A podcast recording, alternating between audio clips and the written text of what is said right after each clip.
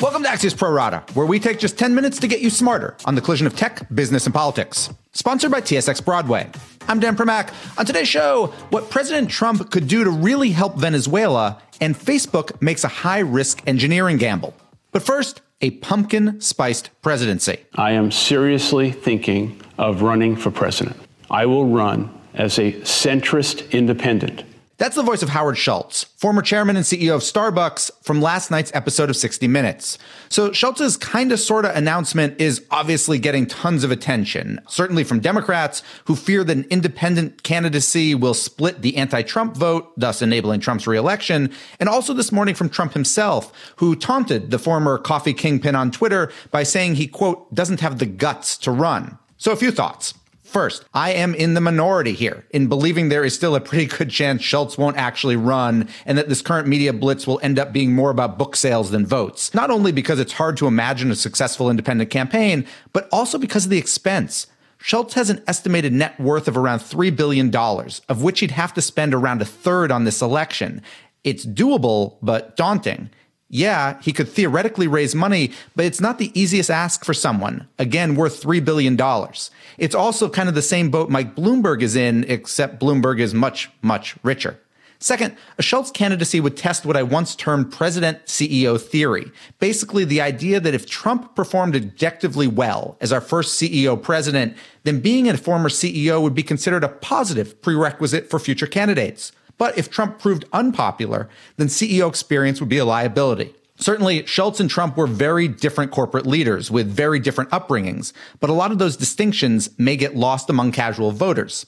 Finally, Starbucks cannot be happy about this, not even a little bit. Just ask Bain Capital about the, uh, let's call it, public proctology exam. It was put through when Mitt Romney ran for president several years ago. We'll go deeper in twenty seconds with Axios executive editor Mike Allen. But first, this. T S X Broadway is bringing Times Square into the digital age. The project will be a powerhouse for event activation, with a forty-six story tower wrapped in L E D screens, a luxury hotel, experiential retail space, and Times Square's only permanent outdoor stage. Learn more about this breathtaking platform at T S X Broadway dot com. We're joined now by Axios executive editor Mike Allen. You talked to Howard Schultz last night. What was his main message to you? His big message was, listen to me, don't listen to Twitter. I think there's probably a lot of candidates, a lot of news organizations that feel that way. Here's what happened. Even before he went on sixty minutes, after it got out that he was going to say on sixty minutes that he was looking at running and that if he ran, he would run as an independent, not as a Democrat. Right away, people started to be very skeptical of that, and there instantly was a consensus among Democrats on Twitter that an independent in this environment would simply split the anti-Trump vote and wind up unwittingly, unintentionally reelecting the president. So there was a very bearish reaction. I asked Howard Schultz about that very shortly after the sixty minutes piece aired, and he said, I'm not running to win the Twitter primary. And I said, well, that's good.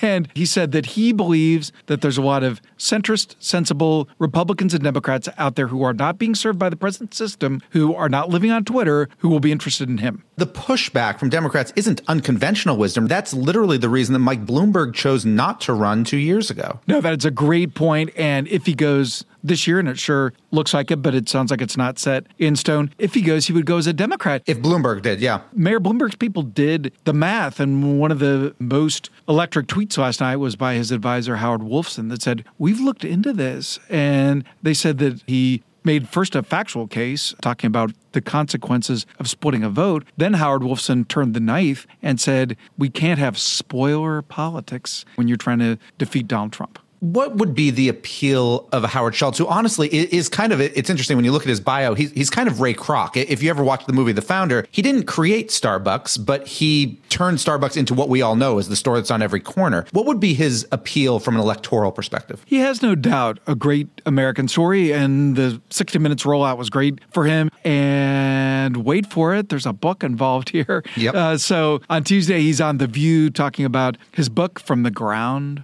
Up. Some editor should be fired for that, but yeah. He calls that a mix of a memoir and an uplifting message. And Dan, I think something he does have going for him is that there are not a lot of uplifting messages out there. Certainly these are not super uplifting times. I talked to one of his advisors who made the point that the opening they see is that there are more moderates than ever. And at a time when there is this sort of top decibel, top of your lungs politics, like, is there a space for, I guess, what's over the years been called the sensible center? So the challenge, Dan, will be how do you be a sort of business-friendly, centrist moderate who is nevertheless exciting? And the electric part of it is something that I think centrist spotters haven't really put their finger on in the past. Do you think that's fair to say? I think it's fair to say. And the thing I guess I don't understand is if his research shows, or his people's research shows, that he could pull enough moderate Democrats and enough moderate Republicans to, you know, actually have a path to victory, shouldn't that mean there's also enough moderate Democrats that he could win the primary, considering that almost all of his competition would be on the left and splitting itself? No, that's a good point. And I should ask him that explicitly. A very good point. What they say is that their research shows that the Canada centrist, moderate centrist, business-friendly independent would draw equally from the Republican and the Democrat. And they say that you could take Trump down to what they call a structural floor of twenty-six, twenty-seven, twenty-eight percent. And even in the base-obsessed Trump world, that isn't enough. One of the first things I ever wrote from Axios was, this is before Trump took office, was he was going to test what I called C E O presidential theory, which had been talked about forever. Romney had talked about it. Being a C E O, having that experience will be good for the White House, whereas everyone else had been a senator or a governor. And I felt, well, if Trump is a good president, objectively good president, then that'll prove true. And if he's a disaster or not popular as a president, no C E O is ever going to successfully run again. What's the Schultz C E O message on the latter? Because he's going to argue that Trump has not been a good president. He'll argue he'd be better, but his experience top level is going to read similar. He says one of his big goals and one of the reasons he's not worried about the Twitter primary is to restore dignity to the Oval Office. So he'll say that he would go about it very differently. And this is one place where I think that he will benefit from the idea that I think in most people's minds, Trump is a one-off, whether you like that or don't like it. And I don't think anybody would view him as a typical C E O. I hate to ask you to handicap this. I'm not going to ask you to handicap if Schultz could win the presidency. Handicap if he's going to run. Yes, he's already hiring staff, some of it secret, some of it not. I asked him if this would be self-funded campaign. He wouldn't answer that. So he doesn't have a choice, though, does he? I mean, it's going to be very, very hard for Howard Schultz, a multi-billionaire, to make the phone calls and ask for cash. Fair enough. So that takes the pressure off of him on timing. The reason we're having this flurry of announcements right now is those candidates need to build fundraising operations. They need to get staff and donors in the door. If you're Bloomberg, if you are Beto, if you are Biden, if you are a billionaire, you can wait because the excitement will come to you rather than you having to generate it. Mike Allen, executive editor of Axios and author of the daily Axios A M newsletter. Thanks so much. My final two right after this. Every day, four hundred thousand people pass through Times Square. And soon, titans of the digital economy will have a new way to reach them. T S X Broadway is a retail playland designed to host fifteen million visitors every year with interactive retail, live performances, food and beverage service, and a luxury hotel. Learn more at T S X Broadway dot com.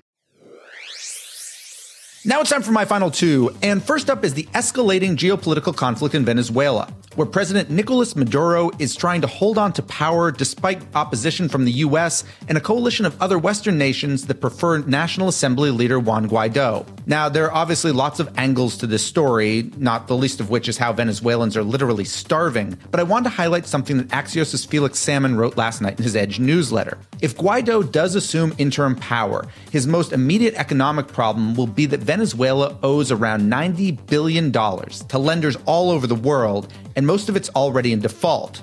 But President Trump could give him some breathing room by declaring Venezuelan assets, quote, temporarily immune from attachment by U S courts. Or, in layman's terms, it would basically stop all those creditors from rushing into courtrooms and doing an immediate asset grab of things like Venezuela's oil reserves. It's the difference between endorsing regime change and actually enabling it. And finally, Facebook's planning to integrate the technical backends of its Messenger, WhatsApp, and Instagram products. So for users, this would result in a more seamless experience and more privacy via end-to-end encryption, which is something WhatsApp already has, but the others don't. But it could also potentially open the door to new antitrust arguments, particularly from twenty twenty presidential candidates like Elizabeth Warren. So for Facebook, this is as much of a regulatory decision as an engineering one. And we're done. Big thanks for listening. And to my producers, Adam Gracia and Tim Shovers, have a great National Bubble Wrap Appreciation Day. And we'll be back tomorrow with another Pro Rata podcast.